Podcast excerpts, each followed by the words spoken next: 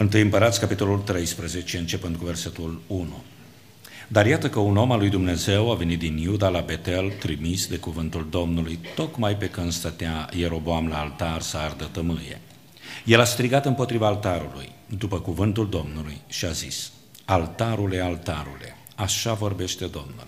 Iată că se va naște un fiu casei lui David, numele lui va fi Iosia, el va înjunghia pe tine, pe preoții înălțimilor care ard tămâie pe tine, și pe tine se vor arde o seminte omenești. Și în aceea zi a dat un semn zicând: Acesta este semnul care arată că Domnul a vorbit. Altarul se va despica și cenușa de pe el se va vărsa. Când a auzit împăratul cuvântul pe care îl strigase omul lui Dumnezeu împotriva altarului din Betel, a întins mâna de pe altar zicând: Prindeți-l! Și mâna pe care o întinsese Ieroboam împotriva lui s-a uscat și n-a putut să o întoarcă înapoi. Altarul s-a despicat și cenușa de pe el s-a vărsat, după semnul pe care îl dăduse omul lui Dumnezeu potrivit cu cuvântul Domnului.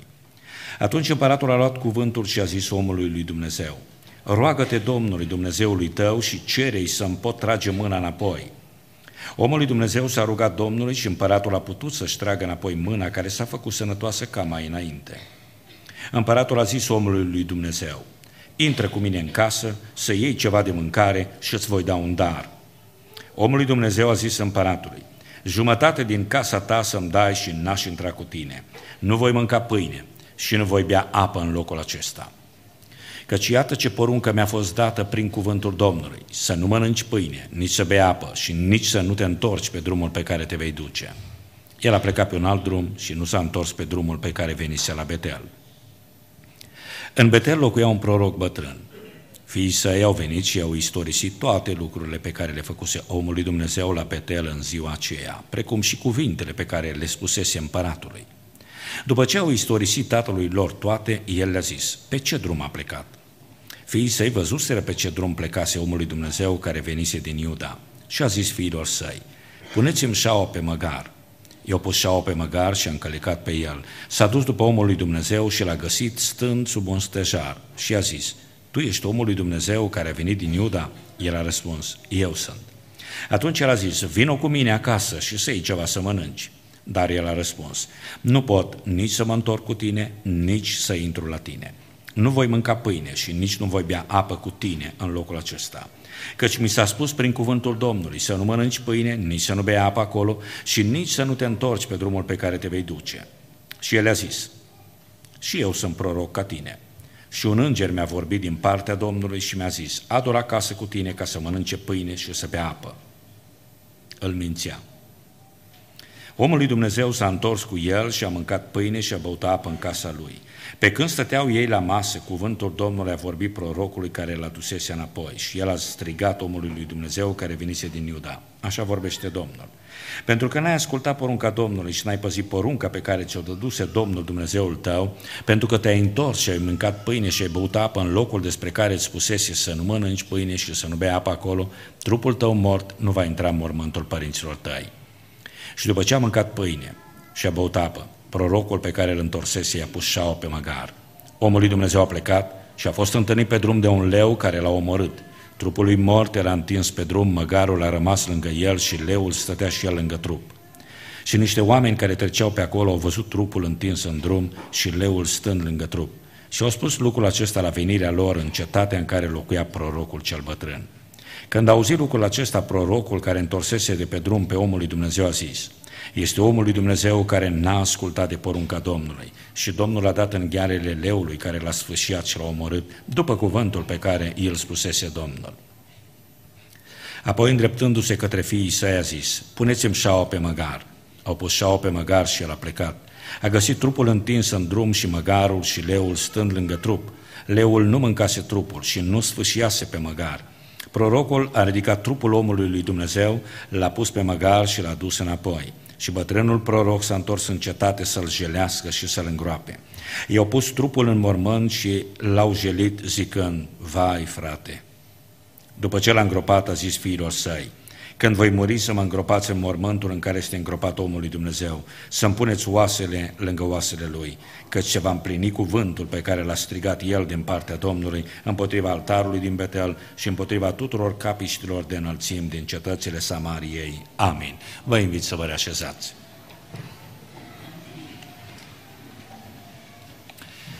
Am citit un pasaj de istorie din istoria lui Israel și deși este un pasaj istoric, este plin de învățături și de adevăruri actuale. Pentru că e o poveste, o povestire plină de adevăruri care se intersectează și cu viața noastră, se reflectă și în viața noastră. În pasaj e vorba de multe lucruri, e vorba de multe realități, ca să le numim așa. Vedem cum acolo povestea asta se intersectează cu un rege, cu un rege idolatru, cu un om al lui Dumnezeu care e trimis de Dumnezeu și cu un proroc, e greu de definit acel proroc. Se intersectează această poveste cu povestea unei națiuni, cu povestea unei familii, cu povestea unui altar, unei noi religii și sunt atâtea lucruri în, în pasajul acesta încât astăzi putem să ne gândim și putem să ne însușim, putem să aducem în actualitate acest pasaj, ținând cont că și asupra noastră diavolul va aduce un întreg arsenal cu care vrea să ne distrugă. În această zi vom vorbi despre armele de atac asupra aleșilor lui Dumnezeu. Da, diavolul are un întreg arsenal pentru fiecare dintre noi, pentru fiecare om al lui Dumnezeu, pentru fiecare om care îl caută pe Dumnezeu, diavolul își pregătește armele de atac. Ce se întâmplă atunci? Lumea politică a devenit păgână, adică regele, cel care trebuia să conducă poporul lui Dumnezeu, a devenit un păgân, un om care este idolatru, este imoral, este omul cel mai rău, Ieroboam. Este modelul negativ, dacă am putea spune, exemplul cel mai rău, cel mai negativ. Totdeauna când se spunea de un, despre un împărat că era rău, întotdeauna exista o comparație. Ieroboam a atins vârful nelegiuirii și a păcatelor și poate să discutăm puțin despre el, dar ce trebuie să înțelegem că în vremea aceea lumea politică a ajuns păgână și iar lumea religioasă a ajuns compromisă. De ce? Pentru că s-a întâmplat ceva atunci. Politicienii s-au apucat de slujbe religioase. Împăratul s-a apucat el, el ardea tămâie. El ținea slujba.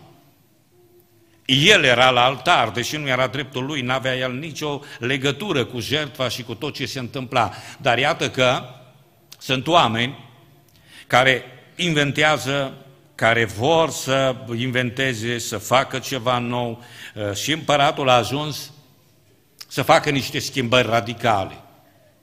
Așadar, politicienii s-au apucat de slujbe religioase. Preoții au devenit niște marionete fără discernământ. Că de fapt în noua religie impusă, preoții nu mai erau descendenții, nu erau preoții uh, adevărați, așa cum uh, Moise a primit cuvântul lui Dumnezeu să fie cei care se coboară din Levi, din Aron, ci după bunul lui plac. Cine dorea, era preot. Cine plătea, era preot. Cine făcea un pas în față, devenea preot. Și împăratul decidea, punem preoți pe cine vrem noi și cum vrem noi. Prorocii stau acasă și n-au nicio atitudine. Și o să discutăm și despre prorocul acela. Trebuie să vină un om de la zeci de kilometri și un proroc care e acolo în cetate stă acasă. N-are niciun cuvânt, n-are nicio atitudine, n-are niciun interes de absolut nimic din tot ce se întâmplă acolo. Poporul este fără frâu, dar sunt oameni care se definesc sau se numesc proroci, însă la capitolul slujirii zero. Poporul este neștiutor și incapabil să cunoască adevărul. Gândiți-vă ce s-a întâmplat atunci, din douăsprezece seminții, la un moment dat, poporul s-a dus la Roboam, la fiul lui Solomon și a spus, bun, s-a construit, s-a făcut ceva extraordinar, am plătit taxe multe, trebuie să plătim de acum mai puțin, pentru că s-au realizat multe lucruri. Roboam s-a sfătuit și cu bătrânii, s-a sfătuit și cu tinerii. Bătrânii au spus, poporul are dreptate, ascultă-i, hai să facem cum zic ei. Tinerii au spus, ba nu, lasă, facem altceva. Și în felul acesta împărăția lui Israel s-a divizat în două, de aceea găsim Israel, capitala la Samaria, și găsim Iuda cu capitala la Ierusalim. Două seminții și zece seminții. De aceea, când vorbim despre pasajul acesta, vorbim de regatul acesta lui Israel. Și Ieroboam își dă seama că el, ca să poată dezbina, ca să poată rezista, trebuie să facă schimbări, schimbări colosale. De aceea regele inventează o nouă religie. El spune, poporul acesta se va duce, vine Paștele, vine Anul Nou, vin sărbătorile și vor pleca la Ierusalim. Degeaba le spun eu că noi am făcut capitală la Samaria, pentru că e acolo, vor spune. Degeaba facem noi orice dacă nu avem religia în mâini. De aceea el trebuie să inventeze o nouă religie. Și de aceea, o nouă religie înseamnă alte locuri de închinare. Destul v-ați suit la Ierusalim. Lasă că mergem la Dan, mergem la Betel. Lasă că stai și acasă să te rogi. Lasă că avem noi grupul nostru cu care ne împărtășim. Schimbăm locurile, schimbăm locul de închinare. Alte sărbători. Nu mai ținem Paștele, nu mai ținem ceea ce e scris în, în Scriptură, ci după bunul lui plac. Spunea Scriptura, a așezat niște sărbători după cum a avut el chef, după bunul lui plac, fără niciun criteriu, fără nicio logică.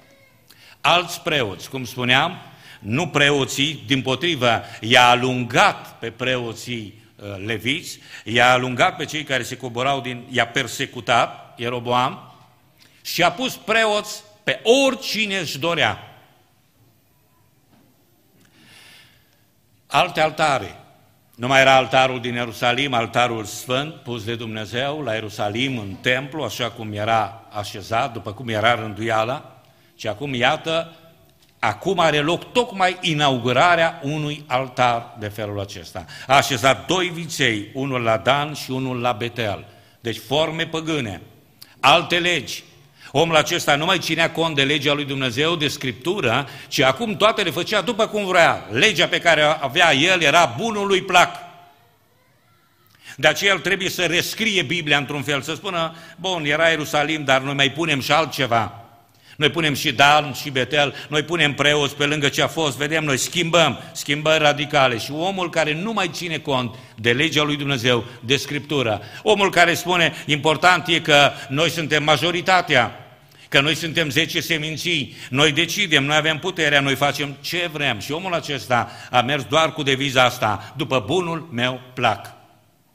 Asta înseamnă o nouă religie. Altă muzică, altă închinare, nu mai puteau cânta cântările Domnului. Au inventat totul, au redefinit totul și au făcut o nouă, o nouă religie.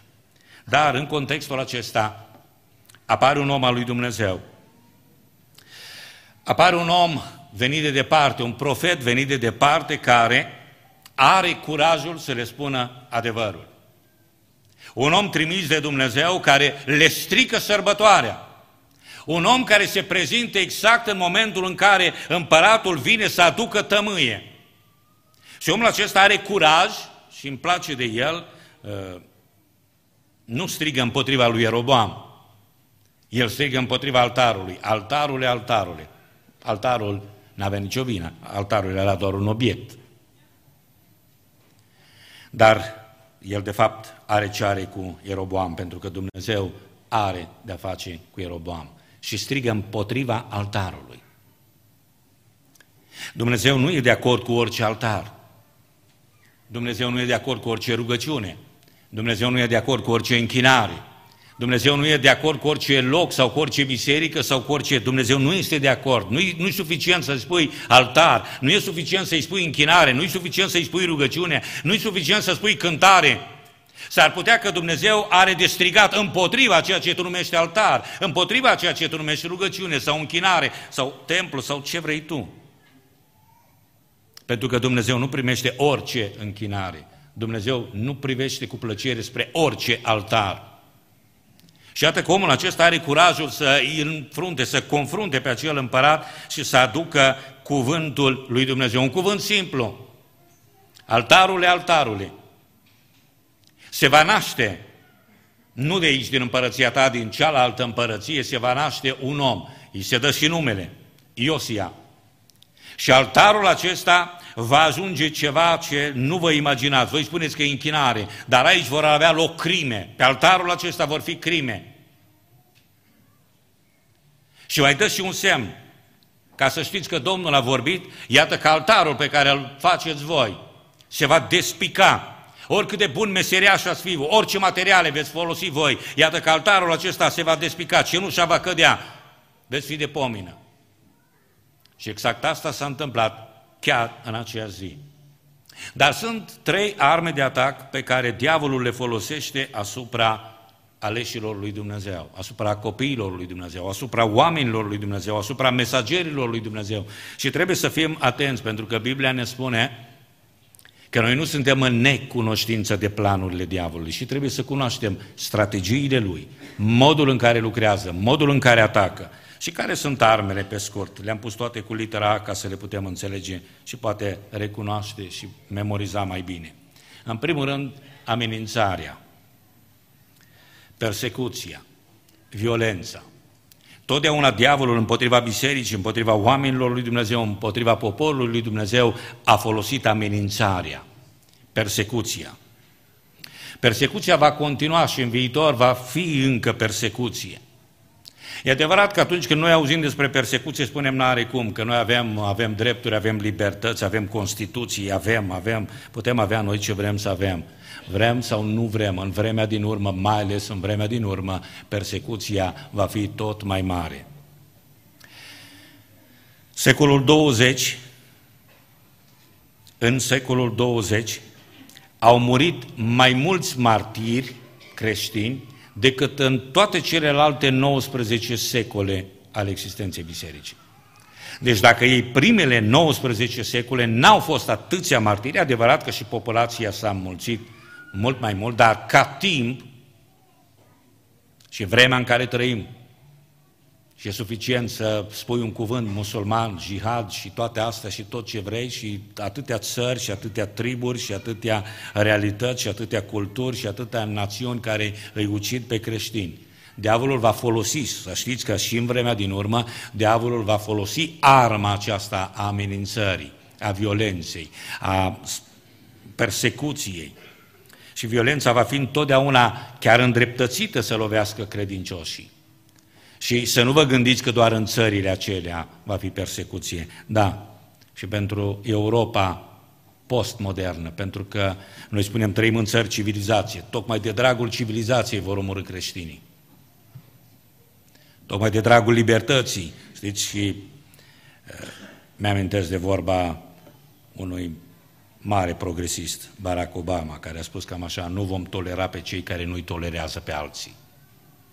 Vă dați seama de idei, da? Nu-i tolerez pe alții care nu-i tolerează pe alții. Adică noi trebuie să-i tolerăm pe toți ca să putem fi tolerați, că altfel nici noi nu o să fim tolerați.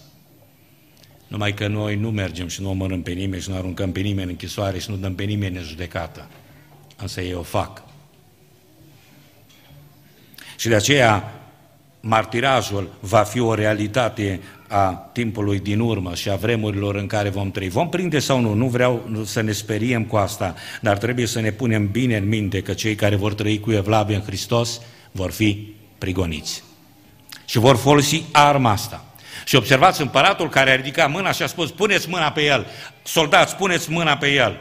Însă s-a întâmplat acolo minune, că Dumnezeu a intervenit. Mâna aceea care, care s-a ridicat ca ordin, mâna aceea a rămas înțepenită. Și împăratul a rămas cu mâna blocată, paralizată, nu putea nici să o dea în sus, nici în jos, a rămas cu mâna acolo întinsă și a dat seama, i-a înghețat cuvintele în gură. Ce să mai zică? Și atunci a spus, roagă-te Domnului, fă rugăciune pentru mine, să-mi trag mâna înapoi. Și aici a trebuit să învățăm că nu trebuie să urâm, ci totdeauna trebuie să ne rugăm. Și omul lui Dumnezeu s-a rugat. N-a spus, slavă Domnului, lasă și mâna aia altă dacă se poate să paralizeze și picioarele, nu.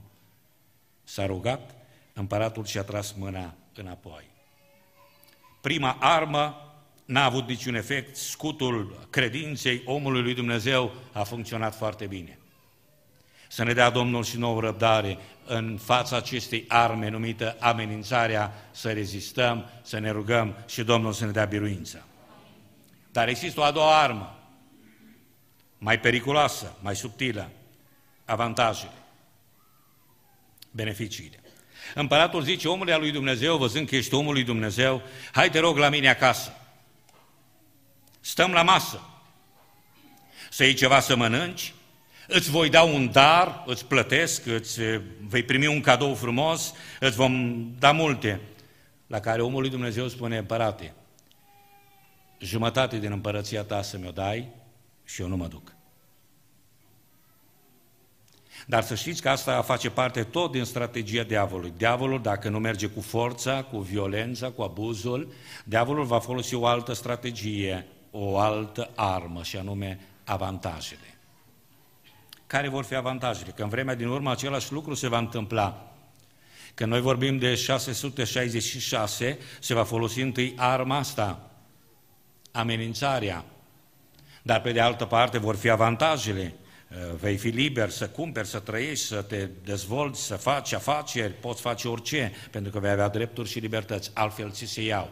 Dar pe de altă parte vei avea multe, multe avantaje. Și diavolul va folosi mereu, mereu strategia aceasta. Uite-te avantajele pe care le ai, uite-te beneficiile de care te poți bucura, uite-te plăcerea, fericirea pe care o poți avea.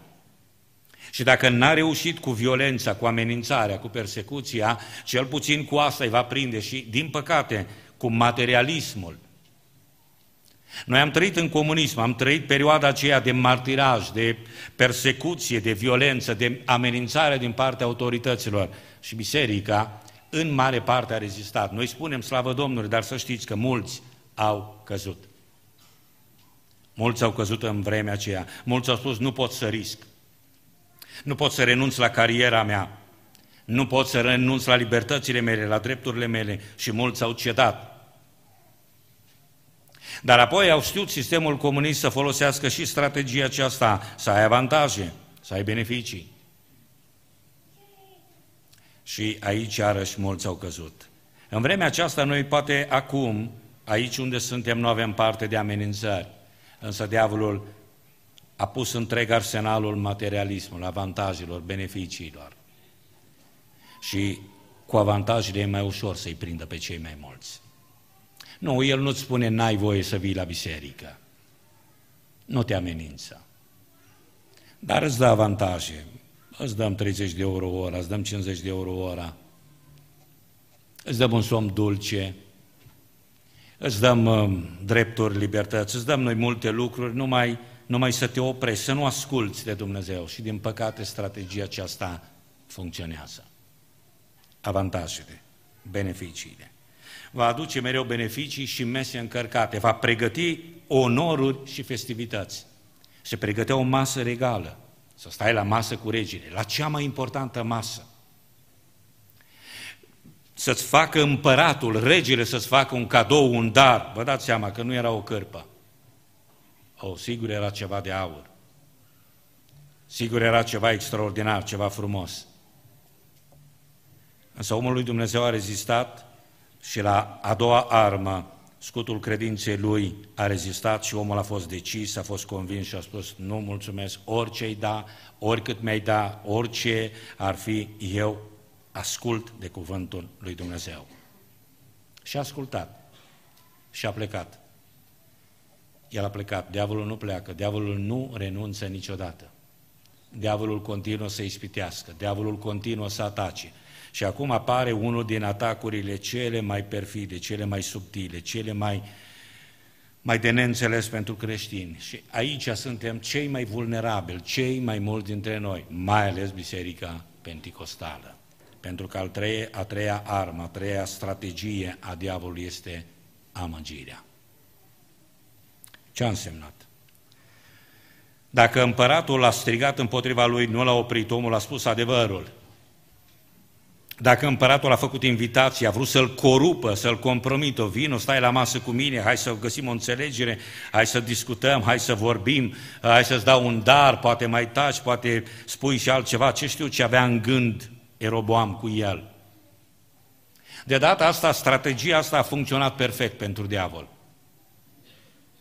Pentru că vine un proroc bătrân, anonim, mincinos, care îl amăgește.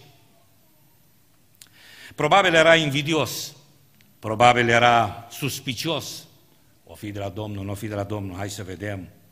Un oportunist, pe de o parte, vrea să profite, vrea să e superstițios. E un personaj cam greu de definit. E foarte greu de definit. Nu pot, eu nu pot să-l numesc pe acesta om al lui Dumnezeu proroc. Eu nu-l pot defini. El se definește, eu nu. El are ceva, da, s-a întâmplat. Rămânem cumva că în timp ce ei stăteau la masă, cuvântul Domnului vorbește acelui proroc. Dar asta nu face din el un proroc. Da, se poate. Nimereală profetică sau putem să o numim cum vrem. Da, o revelație pe moment, Dumnezeu și printr-o măgăriță a vorbit cândva. Faptul că a vorbit odată sau de două ori, asta nu definește caracterul unui om. Și tocmai asta ne înșeală pe noi. Pentru că cu o floare nu se face primăvară și cu o prorocie împlinită nu face din nimeni un proroc. Asta trebuie să înțelegem noi. Și de aceea o să vedem câteva lucruri și e destul de complicat să, să înțelegem aceste aspecte, dar aș vrea astăzi să învățăm câteva adevăruri. Ce am putea noi învăța citind pasajul acesta? În primul rând, să nu ne temem de amenințările oamenilor fără evlavie. Biserica va fi mereu amenințată. Oamenii lui Dumnezeu vor fi mereu amenințați, vor fi mereu persecutați. Cei ce vor trăi cu evlavie în Hristos vor fi prigoniți, dar noi să nu ne temem. Dumnezeu să ne binecuvânteze. Ce avem de spus, să spunem.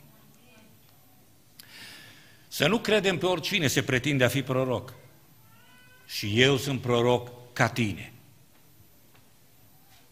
Păi dacă erai proroc ca mine, ce caut eu de la zeci de kilometri să aduc un mesaj pe care tu aici, la un kilometru, trebuia să vii, să-l aduci? Proroc ca mine. De unde ca mine? De ce trebuie să vin eu de departe să strig împotriva altarului care se zidește sub nasul tău, aici, lângă casa ta, și tu n-ai niciun cuvânt de spus? O, sunt proroc ca tine. Proroc de unde? E ușor să te pretinzi proroc.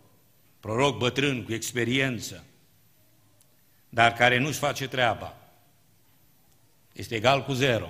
Orice funcție ai și orice statut îl ai și orice te pretinde a fi, dacă nu faci, nu ești. Zero. Și eu sunt proroc ca tine. Și cu minciuna asta, observați, îl mințea.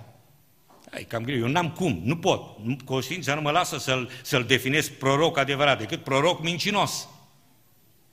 Îl mințea. Mi s-a arătat Dumnezeu, hai, hai la mine acasă. Ce-o fi căutat, ce-o fi vrut? Care era menirea lui, care era scopul lui, gândul lui, invidie, ură, oportunism? E greu de descifrat, e greu de definit acest om. Dar ce pot să vă spun astăzi? Nu credeți pe oricine se pretinde a fi proroc. Pentru că ușor a răspuns împăratului. Ușor a răspuns armatei, amenințării. Ușor a răspuns ofertei, compromisului, corupției. Ușor a spus, nu, nu, nu, mă duc, plec. Dar când a venit prorocul, o, și eu sunt proroc ca tine. Știți cât s-au divorțat pe baza prorociilor? Vă spun eu multe. Știți cât s-au deschis tot felul și felul și felul de biserici și lucrări și tot felul de tot felul pe baza prorociilor? Și eu sunt proroc ca tine. O, da, Domnul mi-a vorbit, mi s-a arătat Domnul, asta și aia-l-altă și cealaltă, și o mie și două și zece. Pentru că aici e amăgirea cea mai mare. Pentru că în vremea din urmă, diavolul nu numai că va amenința, nu numai că va arăta, dar știți ce va face diavolul în vremea din urmă? Va lucra cu minuni, cu semne, cu puteri mincinoase. Va face să cadă foc din cer. Și va amăgi, ăsta e cuvântul, va amăgi. Ce înseamnă amăgire? Anticristul când va veni, anticristul nu înseamnă neapărat împotriva lui Hristos, ci asemănător cu Hristos. Oh, și eu sunt ca Hristos, locțiitorul lui Hristos, prietenul lui Hristos, reprezentantul lui Hristos pe pământ. Dar nu face altceva decât lucrări de amăgire. Și de asta trebuie să fim mulți mai atenți, pentru că omul acela a murit la o masă a amăgirii. Gândiți-vă, pentru că voi încheia în ziua aceasta exact cu, cu fraza aceasta, cu propoziția aceasta, masa care aduce moartea.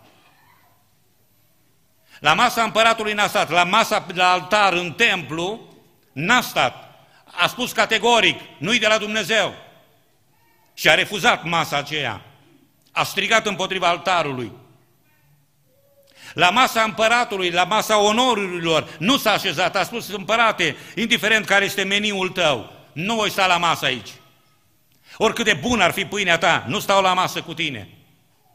Dar a venit un om care zice, și eu sunt proroc ca tine. Hai la mine acasă. O, nu pot, cu cuvântul Domnului mi-a vorbit. Lasă, că o rezolvăm noi. Mi-a vorbit mie un înger. M-a trimis Domnul. Hai la mine. Și omul a cedat. Și nu doar că a cedat, a murit. Masa care aduce moartea. În timp ce erau la masă, se ridică acel proroc și îi spune, pentru că n-ai ascultat, ai să moari. Dar era normal, asta era logic.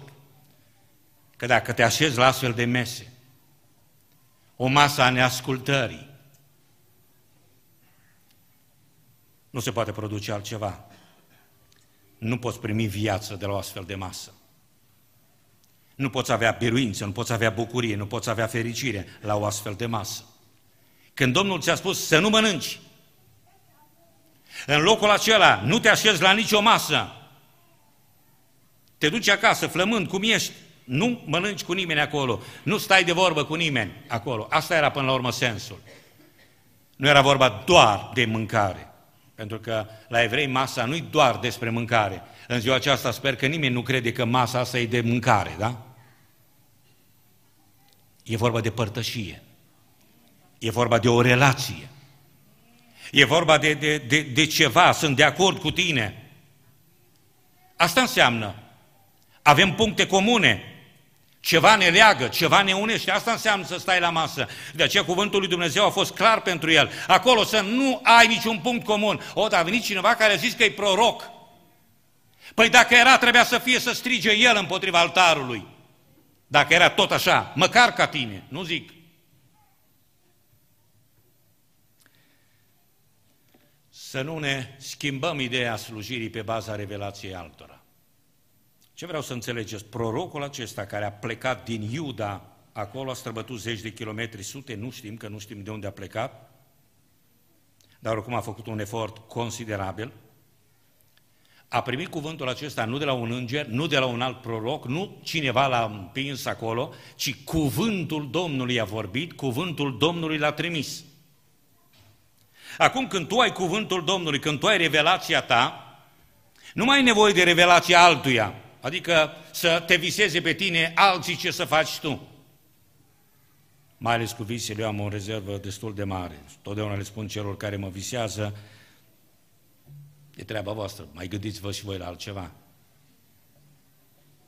Pentru că dacă Dumnezeu vrea să-mi vorbească, mai ales dacă e vorba de vise, de ce nu mi le dă mie? Tot ce primești tu în vis e pentru tine, să știi tu ce ai de făcut, poate. Eu n-am, nu, nu mă pot orienta după visele altora. Nu mă pot orienta după revelațiile altora, când tu ai propria revelație, când știi cine te-a trimis, știi cine ți-a spus, Dumnezeu nu schimbă așa revelația că s-a trezit cineva că e proroc și el ca tine. Dacă prorocul are o altă revelație decât cuvântul, prorocul acela trebuie să fie zero pentru mine.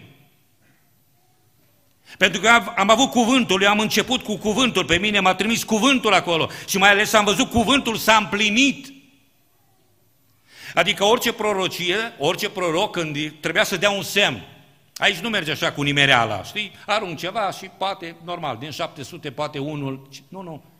El a dat un semn, ca să știți că Domnul a vorbit, ca să știți că Domnul m-a trimis, uite semnul că profeția asta, cuvântul acesta e de la Dumnezeu, nu e de la oameni. Altarul se va despica, cenușa de pe el se va vărsa. Și profeția s-a împlinit. Semnul s-a împlinit. Deci omul avea toată, toată convingerea că el este de la Dumnezeu și că orice altă revelație diferită de asta nu are cum să fie autentică. Oricâte legitimații ți-ar pune cineva, oricâte experiențe, oricât ar spune cineva, eu am optzeci de ani, am o sută de ani, poți să ai și o mie. Eu am cuvântul. Cuvântul revelat și cuvântul împlinit. L-am văzut acum cu ochii mei câteva ceasuri. Nu cred pe oricine vine și îmi spune altceva. De aceea fiți atenți mai ales la revelațiile pe care le primesc alții. Pentru că se mai întâmplă ceva. Să nu acceptăm ușor părtășia cu proroci necunoscuți. Oamenii aceștia nu se cunoșteau. Cât de ușor a cedat. Și eu sunt proroc ca tine. Demonstrează-mi. Convinge-mă. Vedeți cât de ușor, cât de ușor a cedat, cât de, cât de ușor a murit? Dând crezare unui om care se pretinde a fi proroc, dar pe care nu-l cunoaște, nu știe ce-i cu el, nu știe absolut nimic despre el, doar că e proroc. Și asta nu o spun alții despre el, o spune el, eu sunt proroc ca tine. Să nu stăm la masă cu cei cine minte în numele Domnului. Dacă Domnul ți-a spus că nu stai la masă acolo, că nu, nu e, e suficient.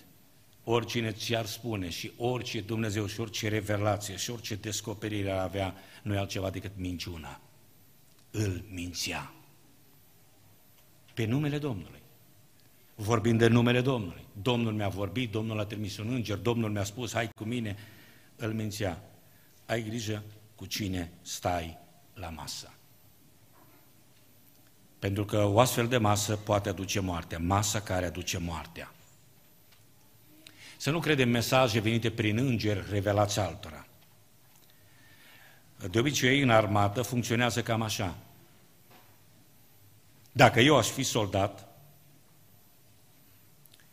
și vine, să zicem, un locotenent să-mi spună te duci la Oderțo, eu ascult de el și mă duc la Oderțo, pentru că mi-a dat un ordin.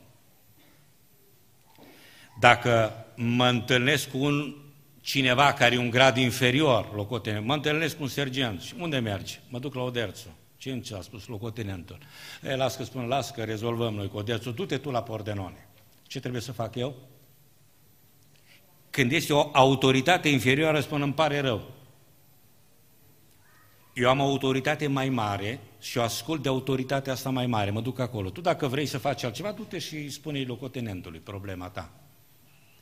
Dar dacă pe același drum mă întâlnesc cu un general, generalul spune, nu te duci acolo, te duci la Pordenone, eu trebuie să ascult de general pentru că el este mai mare în grad, este o autoritate mai mare.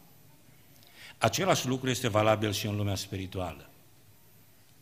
Evreii erau foarte super, superstițioși, mai ales cu îngerii, vă amintiți, nu, mai, nu e timp acum să vorbesc despre îngeri și modul în care, dacă i s-a descoperit un înger, de aceea Pavel este atent, la un moment dat spune, fraților, un înger din cer, dacă ar veni, acum, dacă s-ar prezenta un înger să spună altceva decât e scris în Evanghelie, eu nu-l cred.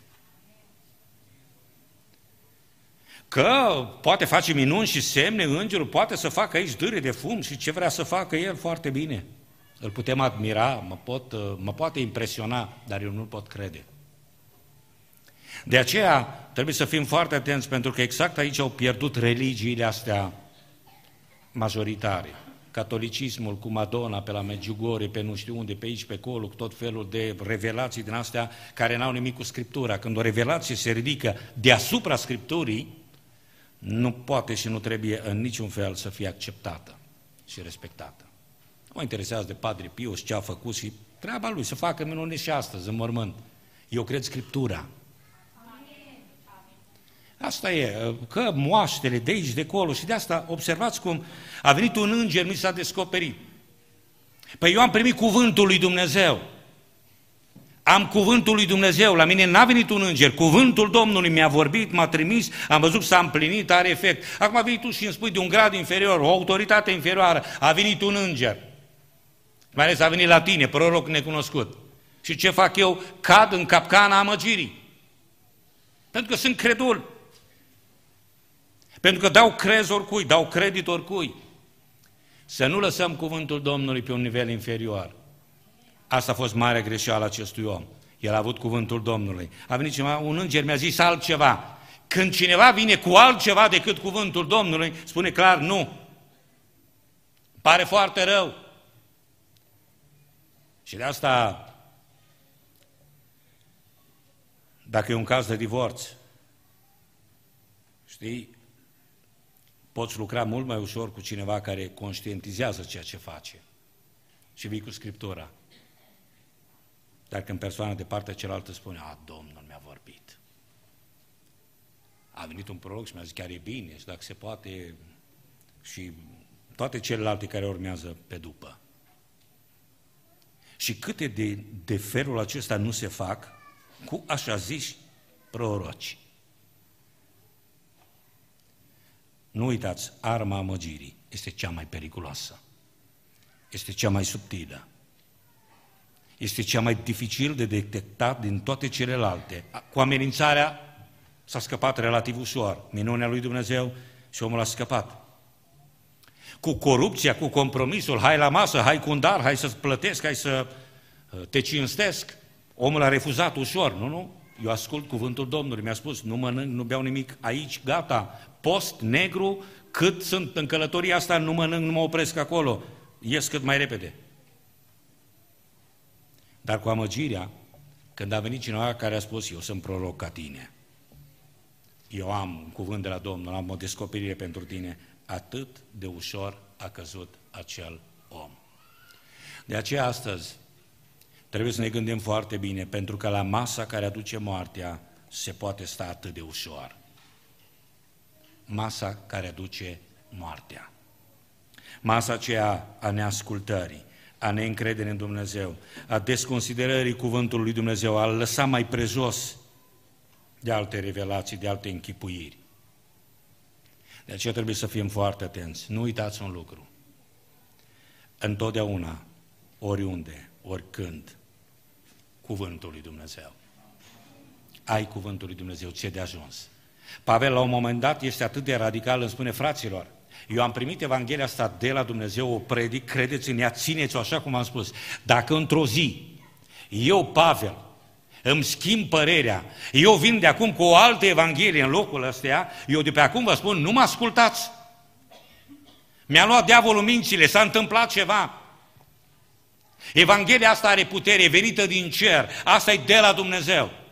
În rest, toate celelalte sunt povești ale oamenilor, invenții, tot felul de, de avantaje, de câștiguri, omul acesta superstițios, îngropați-mă cu el, că o să se întâmple minuni, nu știu, povești multe. Însă cuvântul lui Dumnezeu rămâne în picioare. Și noi astăzi avem cuvântul vieții, avem cuvântul Scripturii, la care bine ar fi să luăm seama, la care ar fi bine să ținem cont de el și să-l ducem până la capăt. Să nu ne abatem de la Scripturi nici la stânga, nici la dreapta, orice povești ne-ar spune, orice etichete ar veni să se prezinte în fața noastră și eu sunt proroc și eu am Duhul Sfânt și eu asta și eu cealaltă. Nu sunt interesat de nimic altceva decât de Scriptura. Dacă o prorocie se bazează pe Scriptură, putem discuta despre ea.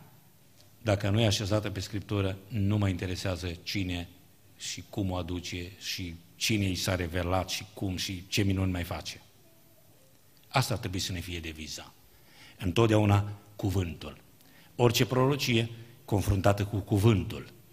Și apoi să vedem dacă corespund. Și când ceva nu corespunde cu cuvântul, când cineva iese din cuvânt, nu mai contează numele, titlul pe care îl are, funcția pe care o are, slujba pe care o are, darurile pe care, minunile care le-a făcut, experiența, curriculum vitae, tot ce are el, nu, nu contează. Nu mai contează nimic. O, proroc bătrân, aici toți mă cunosc, foarte bine. Eu am un cuvânt.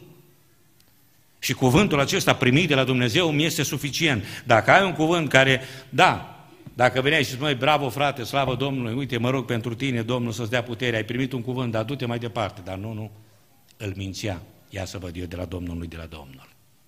Nu știu în ce motive erau, dar în această zi vrem să stăm la o masă care aduce viața. Și masa care aduce viața este masa care respectă cuvântul lui Dumnezeu. Masa care îți oferă părtășia, cadrul părtășiei cu Dumnezeu, cadrul ascultării de Dumnezeu. Când asculți de Dumnezeu, masa aceea îți aduce viață. Când nu mai asculți de Dumnezeu, masa aceea îți aduce moarte. Când stai la tot felul de tovărășii, indiferent că sunt ele spirituale, super spirituale, circulă acum tot felul de oameni și tot mai mult vor circula. Nu credeți orice. Biblia ne spune clar, ne dă voie, nu dați crezare oricărui duh. Adică a venit, da, a spus eticheta, a spus nu știu ce a spus el, formula asta, nu, noi nu, nu funcționăm pe bază de formule. Omul acesta a folosit formula, da, Domnul mi-a vorbit, așa vorbește Domnul, avea formule. Formula pentru mine este zero. Experiența este zero. Ceea ce contează este Scriptura, cuvântul Domnului. Dacă o prorocie este bazată pe Scriptură, putem discuta despre ea. Când este împotriva ei, nu mai contează absolut nimic. Experiență, formule, ce vrem noi, nu mai contează. Și de asta atât de ușor putem cădea răniți și nu doar răniți, omorâți. O armă înveninată, o mâncare, o masă otrăvită. Nu a putut cu amenințarea, nu a putut cu avantajele, cu beneficiile, dar a reușit cu masa aceea care a adus moartea. Mâncarea aceea otrăvită, numită prorocie, numită descoperire, revelație, părtășie, îngeri, teofanie, descoperire, putem să o numim cum vrem, o masă care a adus moartea. Și atât de ușor putem fi afectați de ea. De aceea, în această zi vrem să mulțumim lui Dumnezeu pentru că El ne-a pus masa care aduce viață. Haideți să ne ridicăm înaintea Domnului, să cântăm un verset dintr-o cântare, invit frații slujitori să vină aici în față, vom pregăti masa Domnului, ne rugăm, noi ne-am rugat pentru ea ca Domnul să pună viață, pentru că trupul Lui aduce viață. Domnul Iisus a spus, cine mă mănâncă pe mine are viață. Cine mănâncă cuvântul lui Dumnezeu are viață.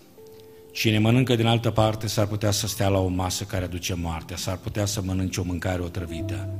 Noi vrem să ascultăm cuvântul Domnului și să avem viață.